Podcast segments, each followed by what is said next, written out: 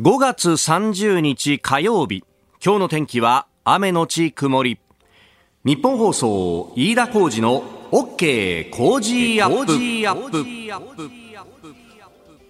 朝6時を過ぎました。おはようございます。日本放送アナウンサーの飯田浩二です。おはようございます。日本放送アナウンサーの新業一華です日本放送飯田浩二の OK 工事アップ。この後8時まで生放送です。いえいえシャワー浴びたわけじゃありませんよ。お 風呂場から。放送しています。いやいやいやいやいやそう。あのー、これね、えー、音響に関しては三木沢さんが全部やってくれるっていうのがあるんですけれども。ね。えー、まああのー、すごいんですよ。この人たちはこう一つの失敗が目立ってしまうんですけど、僕みたいにいつも失敗してると、逆に目立たないんですけれども、本当ね、あの、タイミングバチッと合わせてやるとか、うん、あの、穴尻って言ってですね、はい、この、僕らの喋りきりに合わせて音を出してくれるとか、うん、こう、そういうところのタイミングってすげえよなと。集中力がすごいですよね。で、これをまた、あの、人によってね、パーソナリティによって喋り方っていうのが変わるので、はい、その癖みたいのを見ながらですね、で、こう、ずらーっと並んでいるこのね、フェーダーと呼ばれるこの音量のオンオフするみたいなやつを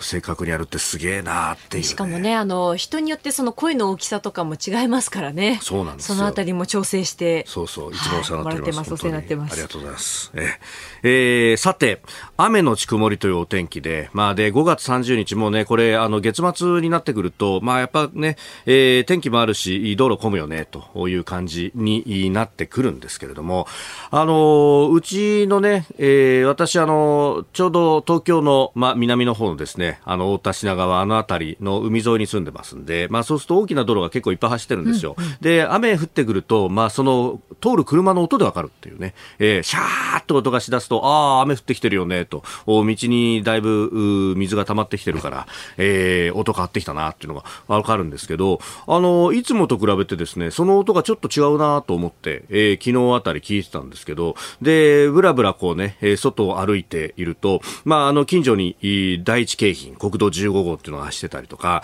あとはね、産業道路とかね、で、あの、高速道路もあったりなんかするんで、まあ、いつもだとね、その、おのおのの道に、こう、トラックがいっぱい走ってると。で、特に月末にかけてっていうのは、まあ、トラックの量が増えてですね、ああ、やっぱり月末荷物動くねーなんて見てるんですけれども、あの、ちょっといつもよりも、他県ナンバーとかが、一般道多いなという感じがして、おおと思ったんですが、そうなんです。あの、もう週末からね、すでに始まってますけれども、羽田線の2週間の通行止めというのがありまして、あの、多摩川に架かる大師橋、その架け替え工事を行うということで、えー、横羽線の大師から、あ先、上りは平和島まで、えー、それから、あの、昭和島ジャンクションから湾岸線に抜ける道、これも通行止めになっているよ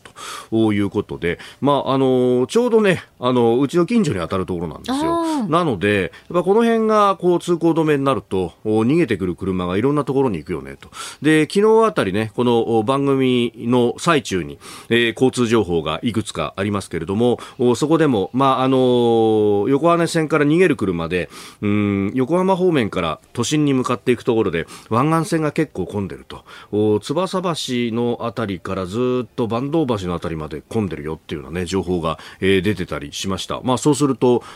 ベイブリッジとかあの辺が、お混むんだと。ベイブリッジのあたりは3車線で広いから、そんなにいつもは混まないんだけどねっていうところが結構混み出していたりとかね。あの、車運転される方、いろいろご注意が必要かもしれません。あの、今朝方乗ったあのタクシーのね、運転手さんも、いやあの、都心からやっぱ横浜方面とかね、行く場合にちょっと頭の体操が必要になるんですよ、なんてね。えー、まあだから目的地によって湾岸線使ってぐるっと回るか、あるいはもう、お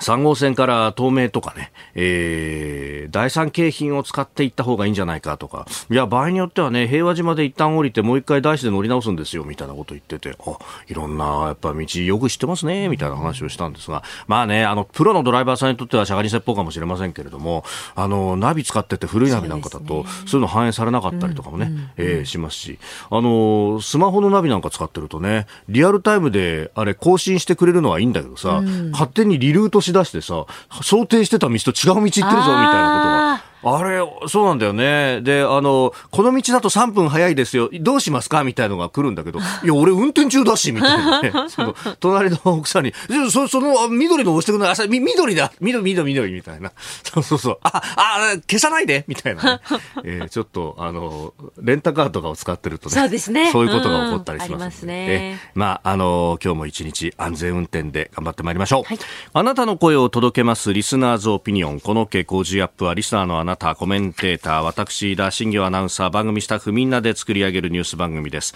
えぜひね、メールやツイッターでご意見をお寄せいただければと思います。あの、首都高の工事、まあやっぱね、こう、ドライバーさんで、えー、すでにお仕事しながらとかね、えー、聞いてくださってる方もたくさんいらっしゃいますね。長門のお父さん、そうなんですよね。羽田線の工事で車が全部下走るんで、大井競馬場そばの道路から第一京浜通って産業道路から小千谷方面まで、えー、昨日夕方連なってました。すごかったですわ、と。これ、まあ土地勘ない人全くわかんないよっていう話なんですけど、この今申し上げたところがちょうど首都高と並行するような感じで通ってる道で、うん、だ一旦降りてからまた乗ろうとするとその道を通るって形になるんで、やっぱみんなね、結構考えることは一緒だから集中する。まあこれ2週間あるんで、そのうちに、あ、この道のがよよ若干空いてるかなとかでね、えー、いろいろまた見つけてくるかもしれないんですけれども、はい、ただね、あの、特にあの、都県境の橋渡るところが限られちゃうんで、そこに集中するっていうのがね、えどうしてもあると思いますんで、まあちょっと、時間に余裕を持って、まあ雨でもありますし、月末でもありますしというところ、え安全運転でいきましょう。さて、今朝のコメンテーターは、ジャーナリスト有本香里さん。この後6時半過ぎからご登場です。えー、まずは岸田総理の長男の翔太郎秘書官6月1日付で辞任というニュース、今日ね、読売は一面トップで伝えております。それから北朝鮮の外務次官が日朝の交換協議について会えない理由はないと表明したというところ、えー、そしておはようニュースネットワークのゾーンでは、えー、笹川平和財団の上席研究員小原凡司さんと電話をつなぎましてその北朝鮮あの人工衛星と称する弾道ミサイル発射を通報したというあたりであるとかあるいはあ時間があればですね、え、ウクライナ情勢についても聞いていきたいと思います、えー、そしてニュースキーワードのゾーンはフィリピンの沿岸警備隊日本やアメリカと初めて海洋演習実施へというニュース。そして、えー、国内の政局7時42分過ぎスクープアップのゾーンでは、えー、自公の選挙協力、今日再び幹事長会談開催というところです。メールツイッターこちらです。メールアドレスはコージーアットマーク 1242.com アルファベットすべて小文字で COZY でコージーです。コージーアットマーク 1242.com ファックスは0570-021242 0570-021242。ツイッターはハッシュタグコージー1242、ハッシュタグコージー1242です。今週は JA グループ茨城メロン流通部会からメロンおよそ5キロ入り1箱を毎日5人の方にプレゼントします。いただいたオピニオンこの後ご紹介します。本音のオピニオンをお待ちしています。ここで番組からのお知らせです。再来週6月12日からの1週間のコージーは特別企画です。そうです。恒例のダブルコメンテーターウィークであります。6月25日にイベントも控えておりますが、一足や、一足早く番組でもメジャー級豪華論客たちが朝から生で大激論です。初日6月12日月曜日は飯田康之さんと、もう一方は後日発表いたします。13日火曜日は須田慎一郎さんと宮崎哲也さん。コージー最強タッグが打順を組み替えて火曜日に登場最強の2番バッターです。14日水曜日は高橋洋一さんと高橋杉雄さん。経済と安全保障のダブル高橋コンビ再結成であります。15日木曜日は作家で自由民主党参議院議員の青山茂春さんと峰村健二さん。実はこの二人には意外な関係が詳しくは放送でご確認ください。そして最終日16日金曜日は佐々木俊直さんと野村修也さん。どんなニュースでも広角打法右に左に打ち返す高橋義彦この週は千葉県の美味しいもの詰め合わせを毎日プレゼントします。朝のラジオのニュース番組は飯田浩二の OK 工事アップ。平日朝6時から、平日朝6時から、平日朝6時から、日本放送で生放送でやっております。いろんな弾き方ありますが、根っこはラジオの朝6時。ラジオ界の民意を問う1週間、6月12日からの工事を何卒ご清聴よろしくお願いします。ここが気になるのコーナーです。スタジオ長官各紙が入ってまいりました。えー、今日のね、メニュー紹介の中でも申し上げましたけれども、読売一面は首相、秘書官、長男を更迭という見出しがついております。これ後ほど有本さんと深めていきます。えー、それからですね、えー、朝日は NHK 未認可配信に9億円という、えー、予算計上放送法抵触の可能性というニュース。まあ、なんかあの、NHK の場合はですね、えーえー、放送等々の実施、業務の実施基準というものを、まあ、設けていて、まあ、これが、えー、どういう仕事をするよっていうのの、まあ、大元になっているんだけれども、その中をよく見ると、うん、番組のネット配信に関して、えー、衛星放送についてはネットでやるよっていうのが、えー、書いてなかったと、認められてなかったということがあるんで、まあ、認められてないの予算が計上されたよっていうところで、じゃあ、あの、その直前のね、えー、チェック機能とかどうだったんだと、経営者たちもいるし、経営委員会っていうのもあるし、いろいろチェックすべきところがあったじゃないのということが、えー、載っていると。いうニュースであります。えー、それからですね、産経一面北衛星打ち上げ通告という、まあ、昨日番組の中でもね、少し触れました。このコーナーでも触れましたけれども、まあ、これ、えー、総理は安保理決議に違反してるじゃないかと、えー、いうことを出してきております。まあ、これ、あの、大原凡司さんにね、えー、後ほど7時10分過ぎ、おはようニュースネットワークのゾーンで、えー、いろいろ聞いていきたいと思います。さあ、そして気になる記事なんですが、あの、昨日もね、えー、ちょっと、国際面などで、まあ、1、2行で触れている記事もありましたが、えー、国際アジアビズというですね、日経の14面で詳しく触れている中国が国産旅客機 C919 という飛行機を、まあ、就航させたというニュースであります。えー、見出しには中国航空強国へ一歩と、えー、航空の強い国へ一歩というふうにね、えー、出していて、まず自国で実績輸出へ虎視眈々ということで、まあ、この記事の特徴は、この中国の飛行機とですね、えー、日本の開発中止が決まってしまった日の丸ジェット、三菱スペースジェット、まあ、あの、ちょっと前までは三菱リージョナルジェットと呼ばれていたものとの比較が出てるんですけれども、まあ、あの、一番の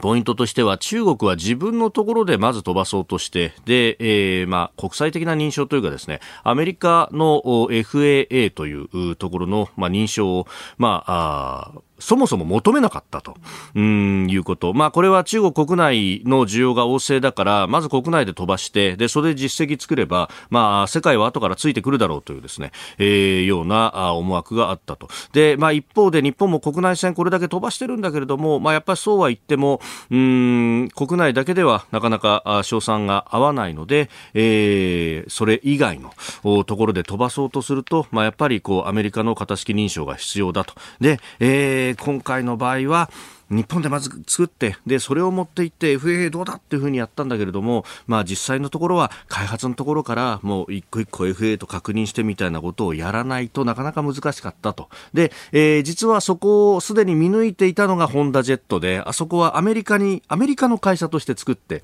で、えー、まあ FAA ともやっていったというところの間違いがあったと。まあここに日本の技術の過信とかいろんなことがあったんじゃないかということが、まあ言われているんだけれども、ただ、あの、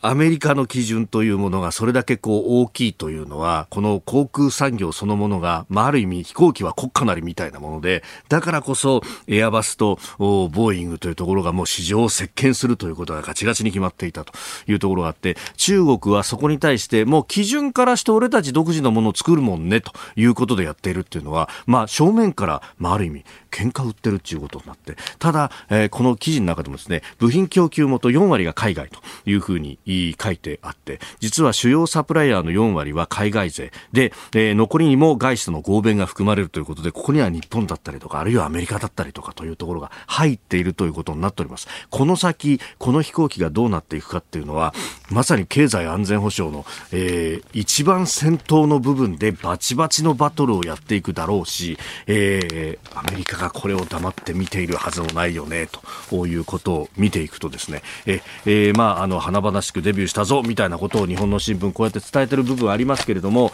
うん、どうなんだろうね、というところを見てしまいます。ここが気になるでした。この時間からコメンテーターの方々ご登場です。今朝はジャーナリスト有本香里さんです。おはようございます。おはようございます。よろしくお願いいたします。さあこの時間まず取り上げるニュース、今日読売一面ですが、あ岸田総理のご長男の翔太郎秘書官6月1日付で辞任というニュースが入ってまいりました。はい。えー、メールやツイッターもね結構いただいてるんですけれども、はい、こちら大阪東大阪のシーツさん30歳の男性、えー、有本さんもツイッターで発信されてましたがまあ行動そのものも問題だと思うんですがなんで流出したか一番の問題だと思うんですよねと。この政権の情報管理には違和感を感じますと。結構これツイッターでもいろいろ指摘がありました。うん。あのもちろん行動が問題なんですよ。行動問題なんですけれども、うんうんはい、まあ、あの首相公邸に招かれた人っていうのは大概あそこの階段のところで写真を撮ったりするっていうのはまあまあまああることなんですよね。ただなんかそこで寝そべってたとかですね、はい、もうそれはどうかと思いますけれども、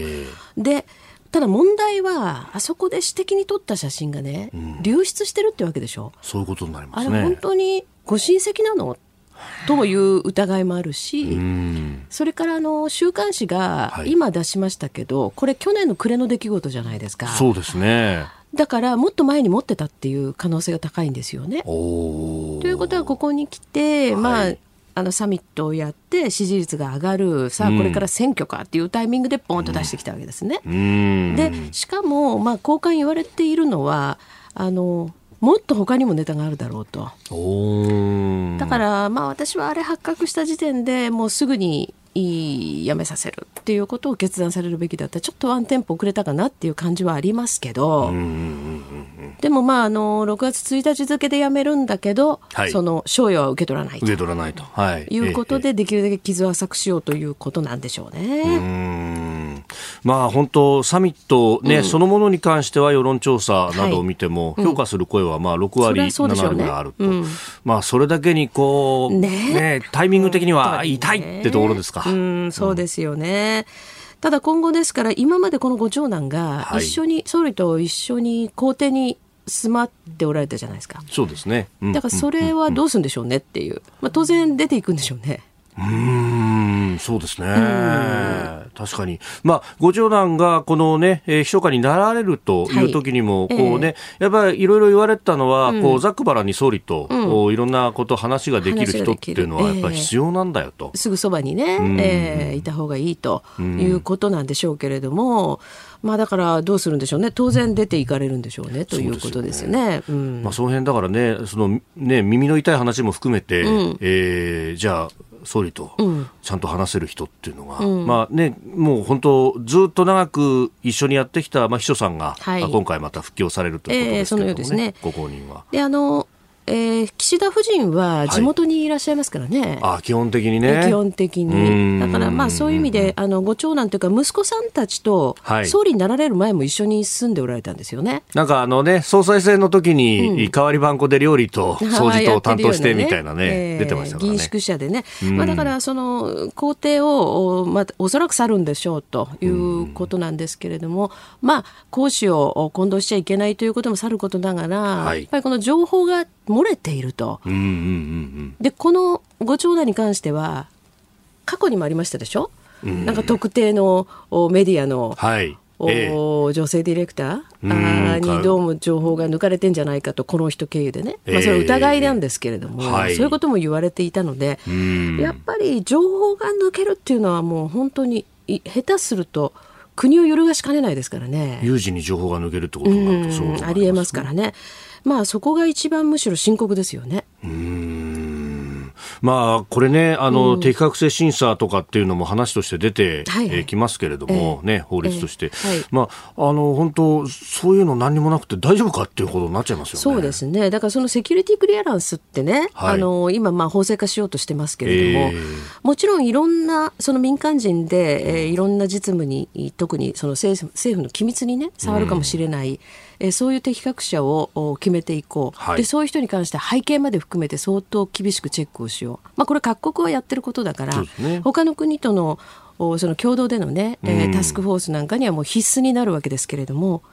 でもあの私ねずっと思ってたんですけど国会議員ってね、うん、はい、そういうチェックってないよねっていう話なんですよね。国会議員だっていうことで、まあ、OK みたいになってちゃってまあね、あの国民の負託を、有権者の負託を受けてますって言うけれど、でも基本的なその資格っていうものが問われなくていいんだろうかと。まあ本来であればね、えーだから秘密会ってものがあって、そこで審議ができるはずだけど、抜けちゃうから、秘密会そのものが開けないみたいなことにそうそう開けないみたいなねなっちゃいますからね。そううんえーまあ、岸田外交等々について後ほどまたお話をいただこうと思っております。今日も8時までお付き合いいただきます。よろしくお願いします。よろしくお願いします。日本最大級の討論イベントついに開催飯田浩司の OK コージーアップ激論有楽町サミット in 東京国際フォーラム。出演は青山繁晴須田慎一郎宮崎哲弥峯村健司小泉悠高橋杉雄ほか。終わりの見えないロシアのウクライナ侵略激しさを増す米中対立そして相次ぐ北朝鮮のミサイル発射。激変する国際情勢日本はどこへ向かうのか。最強の論客たちが集結して大激論。一緒に考えて希望を見出しましょう。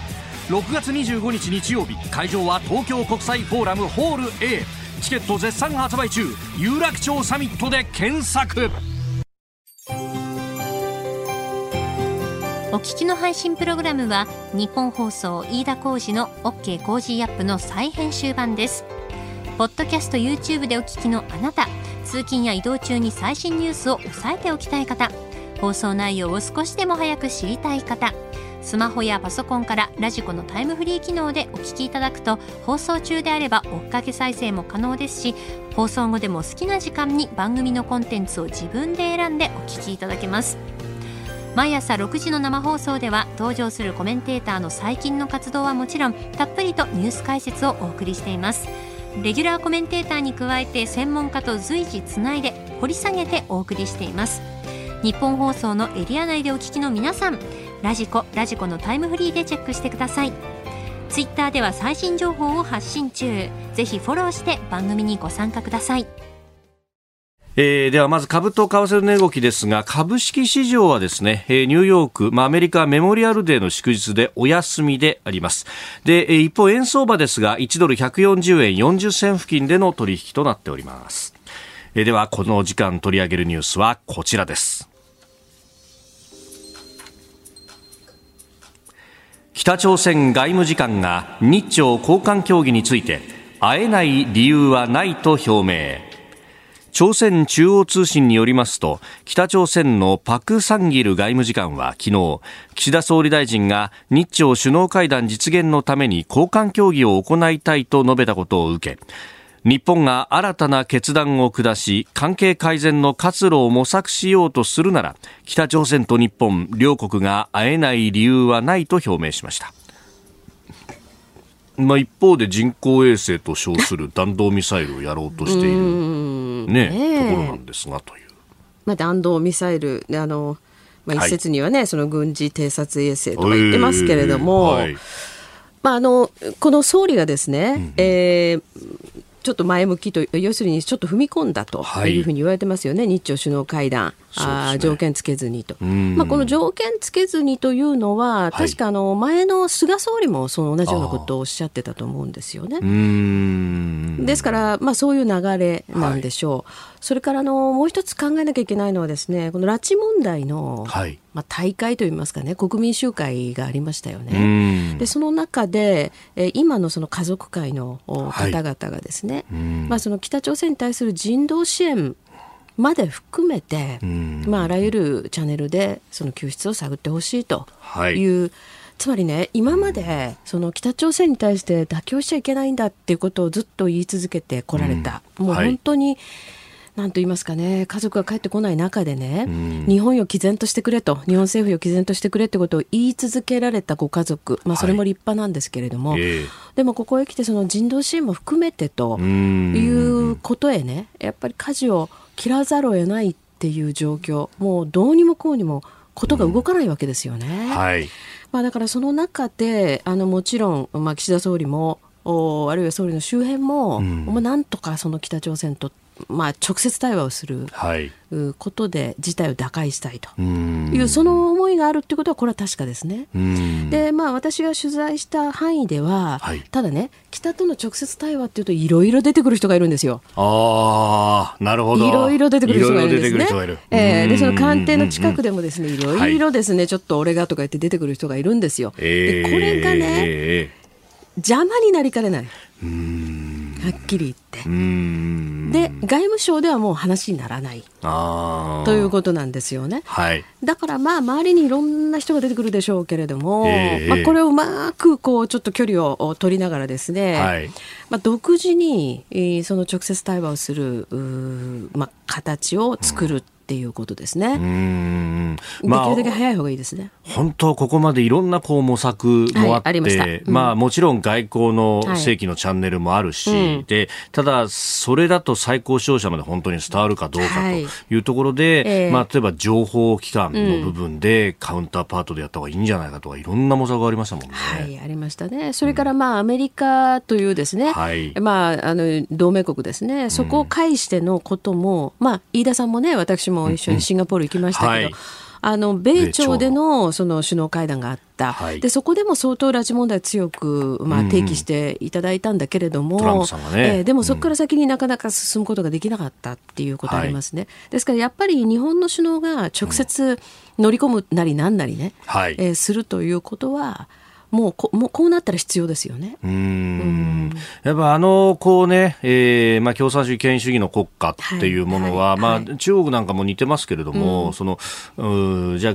外務大臣とされる人が、うん、果たして本当に権限あるのかと。ってそうなんですよね。えーそれは全くそうですね。その中国でのね、拘束されてる日本人の教室だってそうですよね。はい、やっぱりトップと、はい、お意思疎通ができないと、多分救出されないですよね。うん結局、大臣というふうに日本ではそうやって翻訳するけれども、えー、彼ら、まあ、行政を司る人であって、うん、そうですね。党の部分はできないから。できない。で実際の意思決定はほとんどしてないだろうと、うん、実務をやってますっていう話だと思いますからね。だからそこはもうあの直接の対話ということはもう絶対必要なんだろうと思いますね。まあ、それ以外にあの事態を動かす方法は多分ないですよね、もはやね。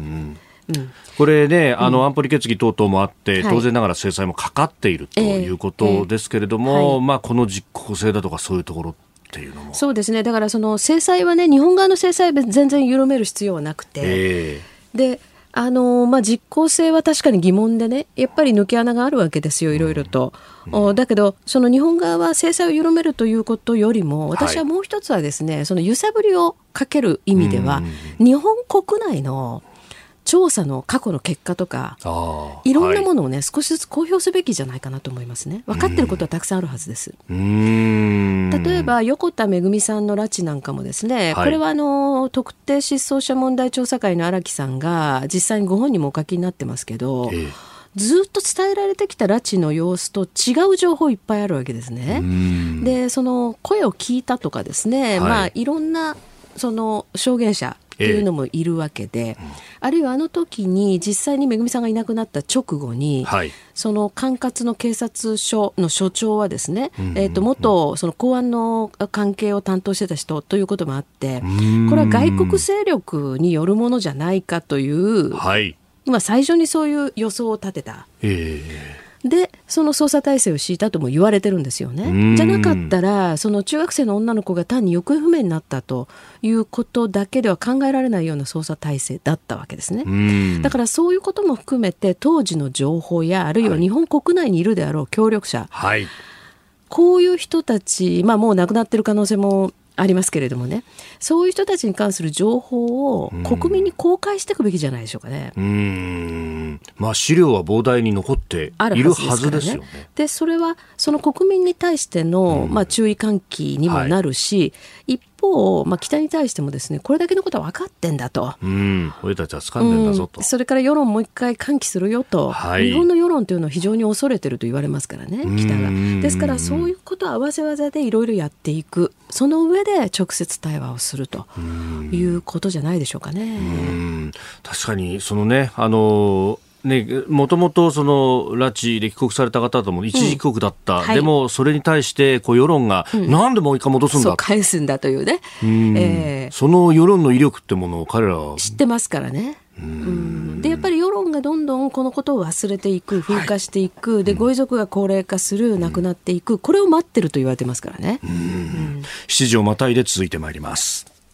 今朝のコメンテーターはジャーナリスト有本香里さんです。引き続きよろしくお願いします。よろしくお願いします。えー、北朝鮮との関係、拉致問題、どう解決するのか、これ決して絶対に風化させちゃいけないと。うん、で、もう、拉致家族会の方々というのも、まあ、親世代からね、はい、えー、変わってきているそうですね。すねえー、弟さんとかね、息子さんという世代になってますもんね。はい、うんまあ、この世論についてね、えー、非常に向こうが恐れているとい。うこと、はい、まあ、ある意味こう世論こそが、まあ、日本においては意思決定に非常に大きなファクターになるんだと、はい、だからこそもう向こうはあの手こで工作もしてくるだろうし、うんはい、まあ、そういうところに、まあ、気をつけなきゃいけないということもあります、えー、そうですね。それからまあ総理に非常にこう近い部分でも いろいろ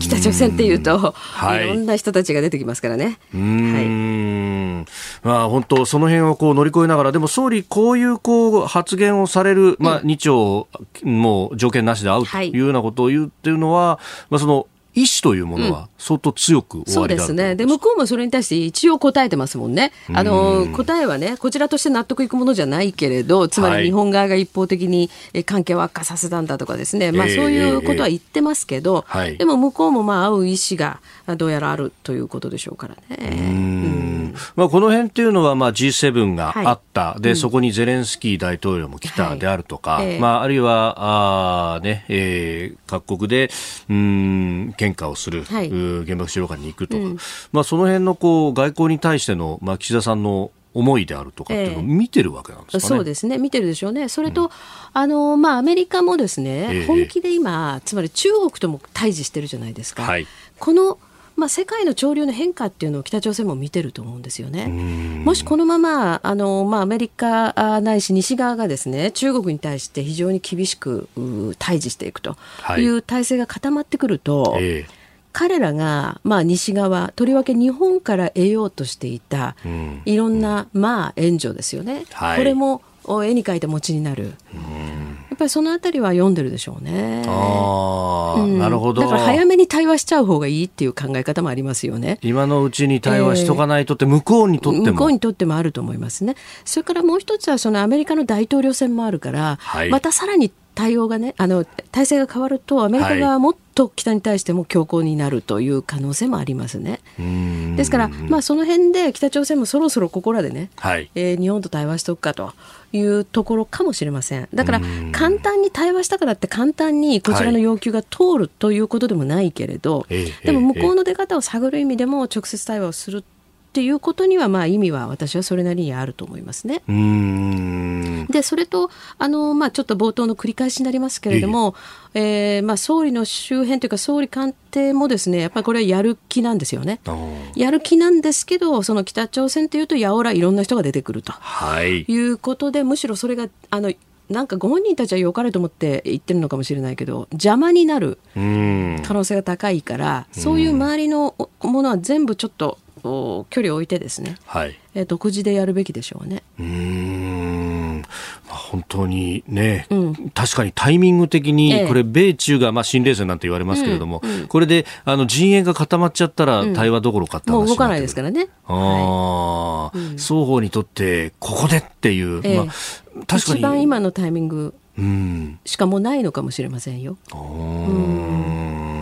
とは本当邪魔なくそうですね。動かせるかどうか。本当ですよね、邪魔がね。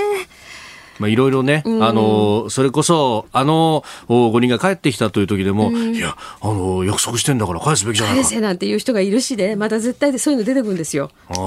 あ、うん、あの当時も官邸で激論あり、そして中山京子さんだとか、当時の安倍晋三さんが、えー返すべきじゃないと言って頑張ってね、それからそのまあ人道支援云々ということも、もちろんその拉致被害者のご家族もいろんなことを考えてまあ言及するに至ってますけど、はいこれに今度前のめりになる勢力っていうのも出てきますからね。ああ。もう人道支援ありきだろうみたいなね。うんうんうん。拉致の解決のためには人道支援やらなきゃならないだろうそうそうそうそう。だから対話するっていうとね、すぐさま向こうになんかあげたがる人たちっていうのがいるわけですよ。話だけとりあえずしようって言ってるだけの話なんだけど。うん。こっちとしてはそれをカードとして使うべきなのに。そうです、そうです。安売りしちゃうっていう。そうなんですね。それとまあ、あの、ちょっとね、これも繰り返しになりますけど、日本国内で持っている、その拉致が行われた時のさまざまな情報があります、これをそろそろ公開すべきでで、それによって不利益を被る人間がいるかもしれないけれども、それは仕方がないですね。はい、いや、それはまあ、ある意味、ええ、これはね、拉致というものは、そう、はい、もう完全な人権侵害であり、犯罪行為なんだから、それに加担しただろうそうです、犯罪であり、普通の犯罪じゃなくて、これ、主権の侵害ですからね。ですから、まあ、それに加担した人たちというのが、どういう立場で加担したかによりますけれども、はい、でも、この真実をそろそろ明らかにすべきですよ、国民に。そして世論をもう一回喚起し直すべきですね。えー、北朝鮮について、まあ、あの弾道ミサイル発射についてはですね、えー、この後おはようニュースネットワークのゾーン小原凡司さんともつないで、えー、深めていきたいと思います、えー、拉致この先というところについて、えー、詳しくお話をいただきました。おはようニュースネットワークこの時間取り上げるニュースはこちらです。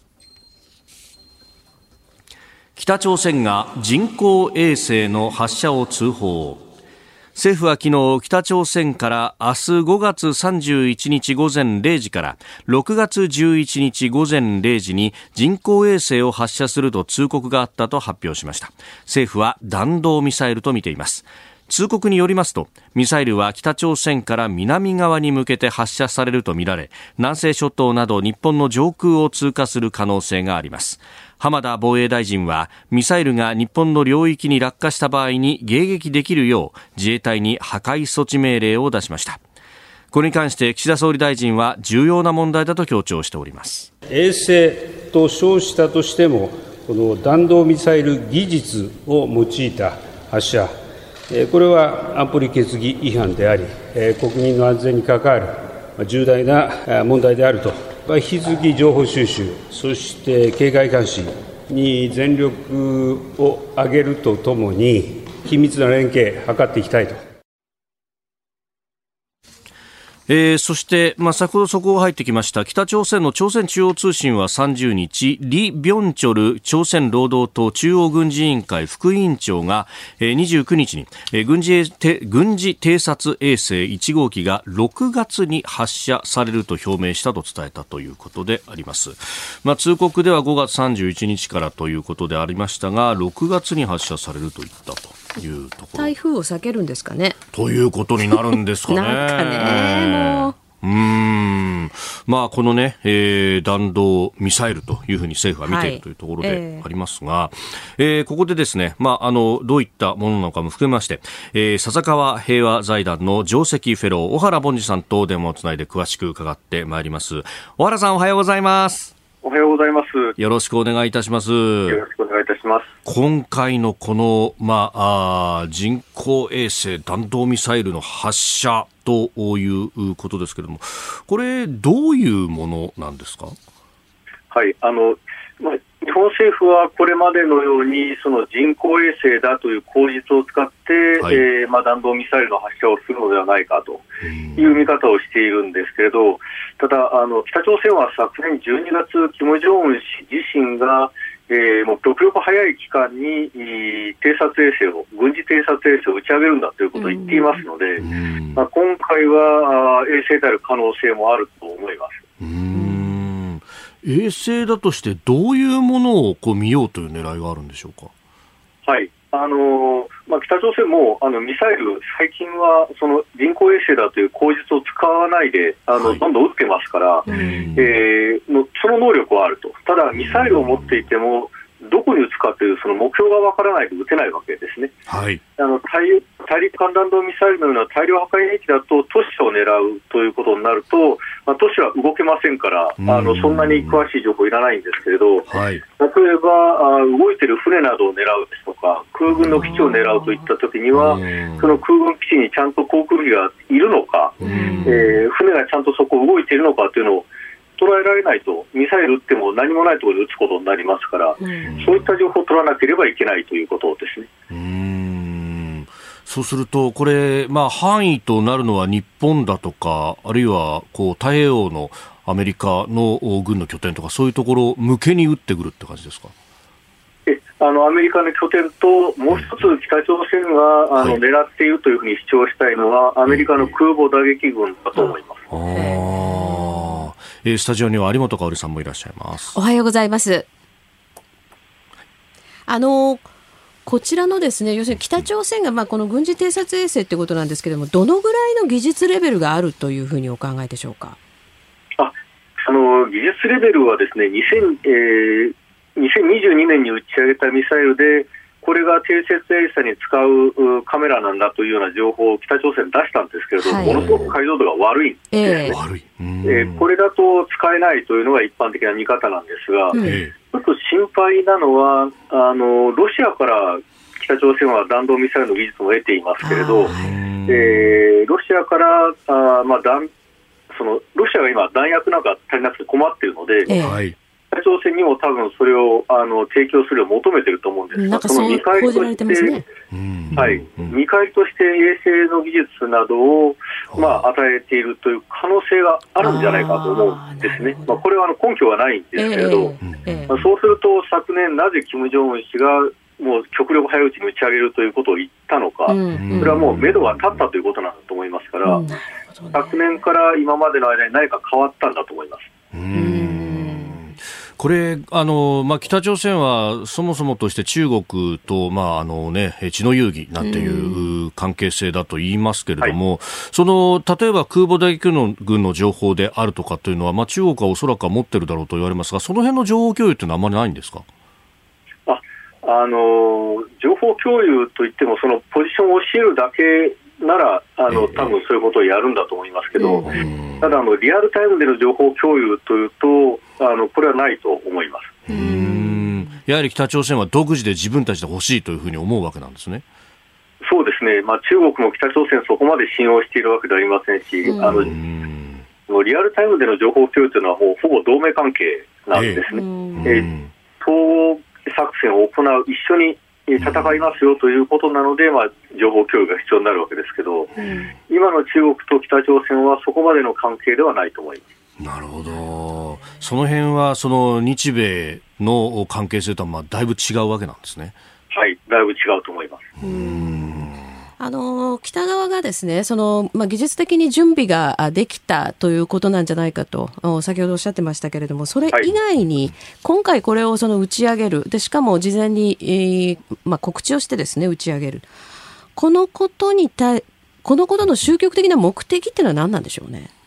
はいあのまあ、あそのロケットは必ず1段ロケット、2段ロケットって切り離すとそれが落ちてくるので、はい、まあ、それが落ちてくるだろうと思われる海域はここは危険ですよというのは出すんですけれど、え。えー、ただ、北朝鮮はもう一つ、もうミサイルの能力はどんどん見せつけていると、うん。はい、ただあの、周りはだけど目標、ちゃんとターゲティングできてないよねというのが、あの言われてますから、はい、いやいや、その能力、ちゃんと北朝鮮は持つんですよということをアピールする、まあ、そのことによって、北朝鮮は、その戦略兵器だ戦略核兵器だけではなくて、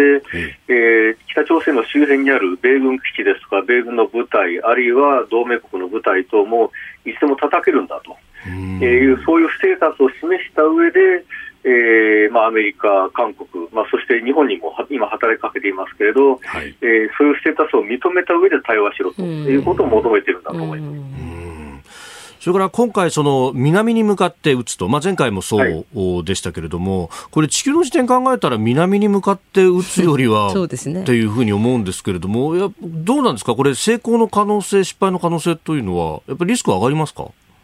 ああのリスクはあると思います。はい、えただ、えーまあ、その目的によってどの方向に打つかということは変わってくるので、えー、まあ、そういった意味では、えー、東や北に打ったのでは、あの周回軌道を乗っても、自分が欲しい情報を取れないかもしれません、うん、そうですね、はい、あのそういう情報が取れるような軌道に乗せたいということなんだと思います。あのしかし、この北朝鮮がどんどんミサイルの技術等々を上げてくるということはですね、はい、もちろん我々にとって大変な脅威なんですけれども、これは同時にあの中国やロシアにとっても脅威なんじゃないかと思うんですが。はいあの中国はまず自分が撃たれるとは思ってないと思います。ただあの中国は北朝鮮が暴れると、まあ、国際社会の目がここに集中するので、それを嫌がっていると思います。で、えー、北朝鮮に対して影響力、中国持ってるんだろうというふうに責められるのも嫌がってます。ですからあの、中国がやりたいことあるわけなので、えー、えー、それを邪魔するようなことをするなというのが北朝鮮に対する思いだと思います。なるほど。まあね、今までその、例えば台湾有事において、北朝鮮がね、別で陽動的に動いて二正面を強いるみたいな、うん、あのことも言われたりしましたけど、むしろ目立つなってところですか、はいあの今の段階では中国はまだすぐに軍事力を使うというよりも、あの国際秩序を自ら作るんだというその長期的な投資をしていると思います。ですからあの、えー、グローバル安全保障イニシアチブですとかグローバル発展イニシアチブといったようなものを、まあ、国連の中ですとか国際社会で、えー、一定中国はそれを主導するんですよと、でそこに、えー、その軍事力を使う北朝鮮を抑えてないよね、北朝鮮支持してます、支援してますよねということを言われると、そのステータスが崩れる可能性がありますから、そういったことは今は嫌だということなんだと思います。まあ、実際に軍事力はい、中国あごめんなさい、中国もハンドリング、やっぱりできてないっていうことの表れでもあるんでしょうかね、北朝鮮を。そうですね、うん、あの以前の話だと、あのまあ、北朝鮮はあの、まあ、ズボンを脱いでダダをこねる子供のようだという言い方をしていた人がいましたので、あのやっぱりなかなか思う通りにはいかないということなんだと思います。なるほどわかりました。小原さん、朝からどうもありがとうございました。またいろいろ教えていただければと思いますので、よろしくお願いします。よろしくお願いいたします。えー、笹川平和財団上席フェロー小原凡司さんとつなぎました以上おはようニュースネットワークでした、えー、続いて教えてニュースキーワードですフィリピン沿岸警備隊が日米と初の海洋演習を実施へ。フィリピンの沿岸警備隊は昨日日本の海上保安庁とアメリカの沿岸警備隊と合同で海洋演習を実施すると発表しました。3カ国共同で実施するのは今回が初めてです、うん、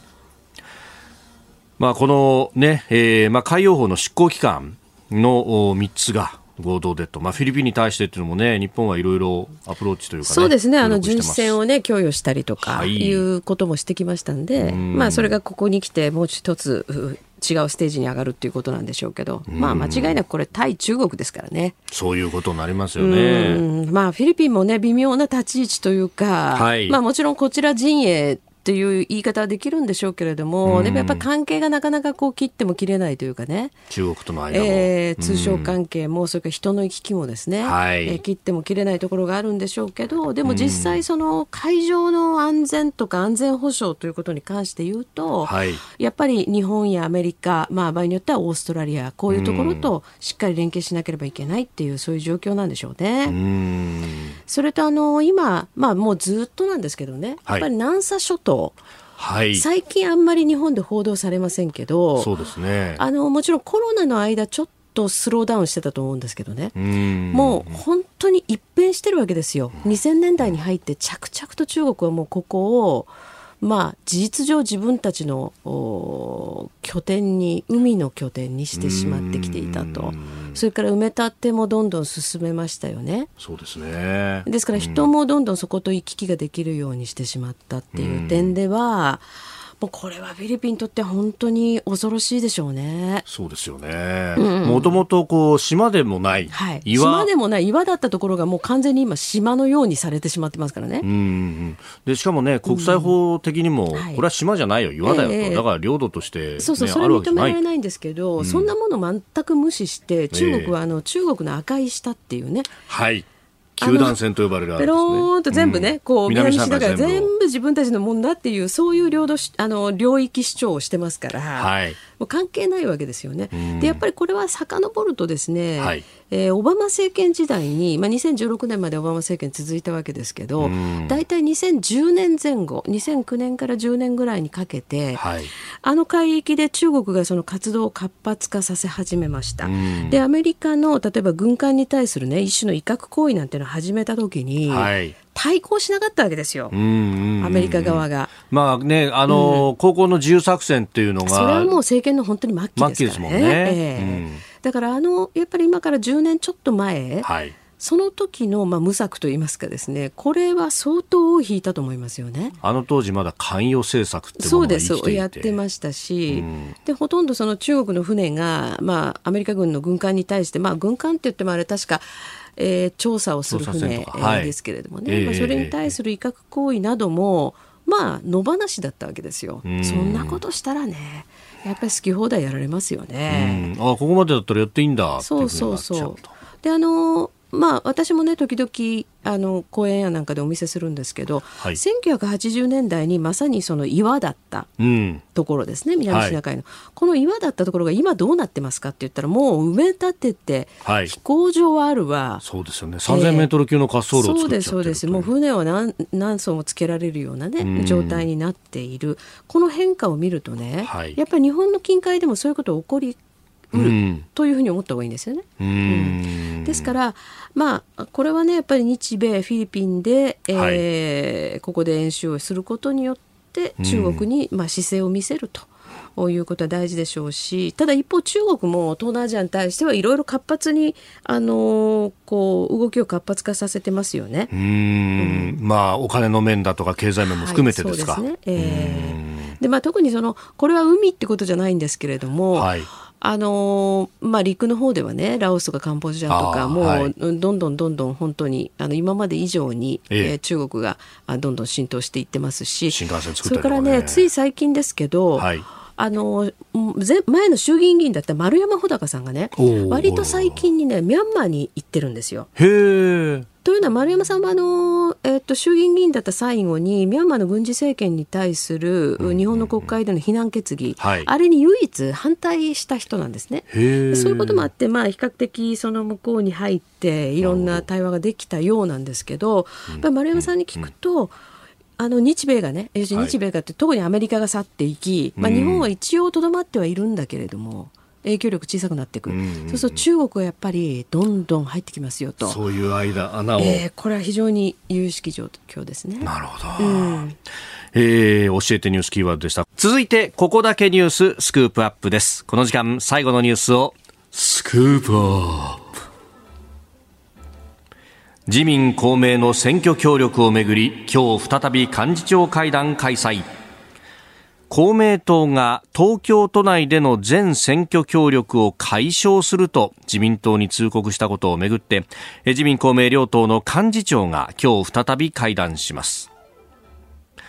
まあ、発端は小選挙区の10増 ,10 増10減という話から、はい、というところですが、すねうん、あの東京で30約30の選挙区があるわけですから、ここはすごく大事なんですよね、そもそもね。ただ、この公明党がですね東京に関して、はい、えー、もしかしたらその合口を突きつけてくるんじゃないかという伏線は数年前からありましたよね。えー、数年前から。というのは、うん、あの数年前にね、まあ、小池都知事が都知事になってから、都民ファーストと組んでるわけですよ、都政では。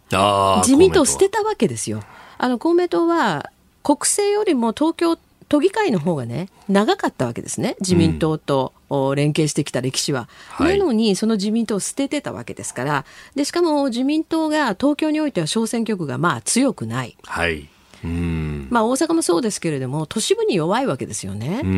でその中でやっぱり公明党の票を当てにしてきていたでもちろん選挙区によりますけれども、まあ、多いところでは約2万票ぐらいね、はい、公明党の票で上乗せになってるわけですよ。こ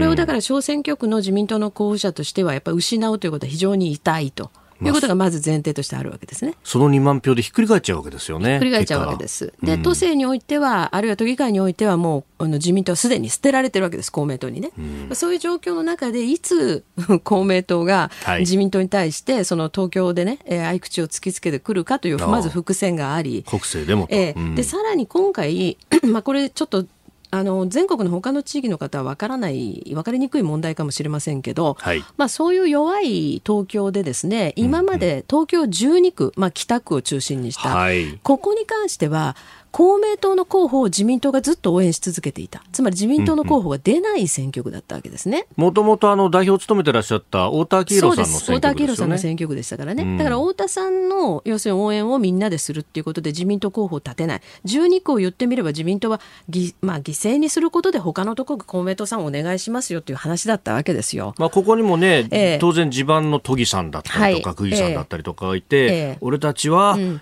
公明党さんを応援するんだそうです。本当は自民党は出したいわけですけどね地元としては。でここ出身のずっとここで生まれ育った高木圭さんという人が、はい、実はその比例でねもう今3期目に今度もし選挙になったらなるんですけれども、はい、まあ、彼がいてで結局高木さんとしてもずっと公明党を自民党のためにやり続けてきたわけだけど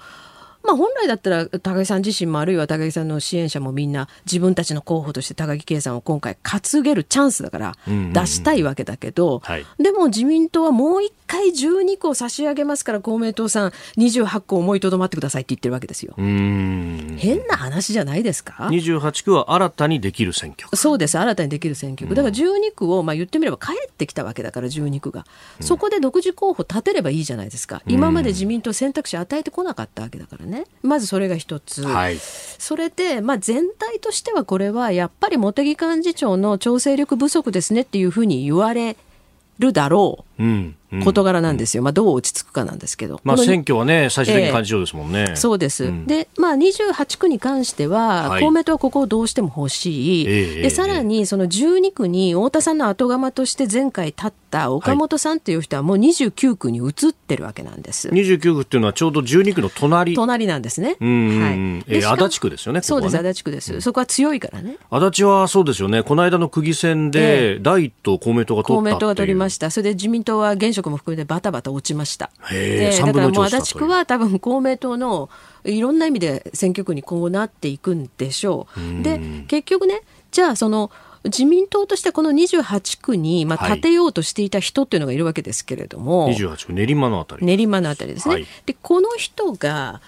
その東京都連の今会長である、まあ、萩生田さんですね。おはい、えー、政調会長。えー、萩生田政調会長は、まあ、八王子が地元ですけれども、はい、まあ、そことね、結構そのつながりのある人だったりして、まあ、自民党もだから28区をまあなんとかこっちに引っ張りたい、で公明党としては28区くれということになってるわけですよね。だからこれそんな簡単には決着しないと思いますけれども。これもまたね公明党にとってもその練馬のあたりって前回の選挙であんまりうまくいかなかったところなんで。そうです。そうです、はい、ね、ええ、ちゃんとここをもう一回引き締めたいと、引き締めたい。それで自民党にとっても練馬はちょっといろいろ過去に近い過去にいろいろあったところなんで。ああ、ね、まあもともとね、ここは東京確か9区だったはず。で、はい、9区はね、経産大臣もやられた、えー、菅原一秀さんのね、えー、地元だったんですけど、はい、一秀さん今まだ、えーと、公民権停止でしょ？だからそういう状況なんで、ここにパッと入ってきたと、いうことあるわけですよ。で、さらに、またこれも、結構ややこしいんですけど、はい、江東区を中心にしたね、まあ、今発展著しいところですけどこの東京15区というのがあって、はい、でこれがあの今自民党に入った柿沢水戸さんの選挙区なんですけど、うん、柿沢さんまあ強いんだけど、はい、やっぱり、まあ、私もね柿沢さんに問題がないとは言わないけど要するにその柿沢さんとのしこりがあってこの人をまあ、うんうん、その候補者として認めたくない まあ、そういうのもあるんでしょうね。だから公明党にその28区の代替案代替案として15区、12区どっちかでどうですかと、まあ、こういうことを言ってるわけですけど公明党としては別に江東区にはそれほど思い入れはないし12区はだってあなたたちに返したでしょ？ということだからなかなか簡単に落ち着かないですね。まあ、だからこれも含めて一連のことがやっぱり茂木幹事長の責任と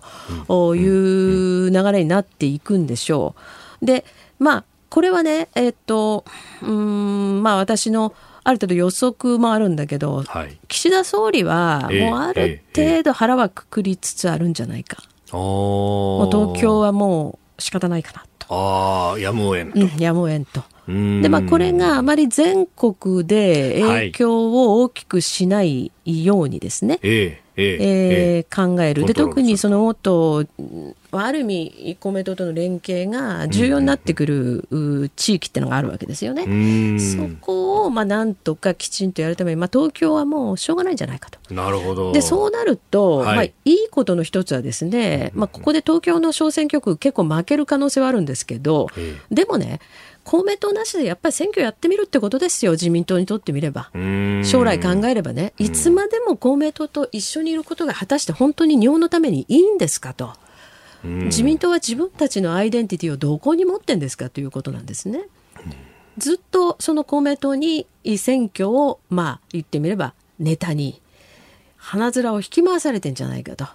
まあ、そういう感じもあるし例えば憲法改正なんかに関してもね明らかにブレーキでしょう公明党は、まあ、公明党はね可権という立場であるけれども、えー、まあ、安全保障なんかに関してはね、えー、まあ、我々平和の党なんだからっていうところがありますからね。ねそれとやっぱ可権についてもやや若干否定的なことを特に安倍元総理亡くなってから言い始めてますからまあ、そういう意味では方向性にちょっと開きが出てきてるわけです。だからまあ東京相当打撃を受ける可能性はあるけどここで東京で一つもう腹をくくるということもまあ私は生きる道としてはありじゃないかと。でさてそうなった時にね、はい、東京でじゃあどこが伸びてくるんですかというと、まあ、考えられるのは維新ですね。不動票が多いだけに、比例で結構票を取る可能性があるわけですよね。統一地方選でも結構良かったっていう話がありますね。えー、で維新に関しては、あの懸念しなきゃいけないことはたくさんあるんですけれどもただじゃあ公明党と比べた時にもうこうなってくるとどっちがいいんですか？自民党にとってということですね。自民党にとってというか、日本にとってですよね。で公明党は今度ね、あの大阪じゃぶつかるかもしれないっていうね、ねそうですね。で例えば今ですね。直近だと、えー、えー、と改正あの入管難民法の改正とかね、はい、ああいうことに関しては維新は結構まともなあの論陣を張ってるんですよね。これはもう国民の安全にも直結することだし、うん、出入国管理っていうのはまさに国の主権の問題で、うん、これについては極めてまともな論を展開してる。もちろんその中国との関係とかですねロシアとの関係においては非常に懸念されるところが、維新に関してもあるけれど、えー、でもじゃあ公明党にないのかそうじゃないしと。自民党としてはここで公明党との関係をしっかり見直すいい機会が訪れたと思うべきでしょうね。えー、スクープアップ自公の選挙協力この先、えー、そして維新はというあたりも含めてお話をいただきました。このコーナー含めてポッドキャスト YouTube ラジコタイムフリーでも配信していきます。番組ホームページご覧くださいあなたと一緒に作る朝のニュース番組飯田浩二の OK コージーアップ。日本放送の放送エリア外でお聞きのあなたそして海外でお聞きのあなた。今朝もポッドキャスト YouTube でご愛聴いただきましてありがとうございました。飯田浩二の OK コージーアップ。東京有楽町日本放送で月曜日から金曜日朝6時から8時まで生放送でお送りしています。番組ホームページでは登場いただくコメンテーターのラインナップや放送内容の原稿化された記事など情報盛りだくさんです。また公式ツイッターでは平日は毎日最新情報を配信中。ぜひチェックしてみてください。そしてもう一つ飯田浩二アナウンサーが「夕刊富士」で毎週火曜日に連載中。飯田浩二の「そこまで言うか」こちらもぜひご覧になってください。忙しい朝そして移動中ニュースを少し深く知りたい時ぜひ AM、FM、ラジコはもちろん日本放送のポッドキャスト YouTube でお楽しみください。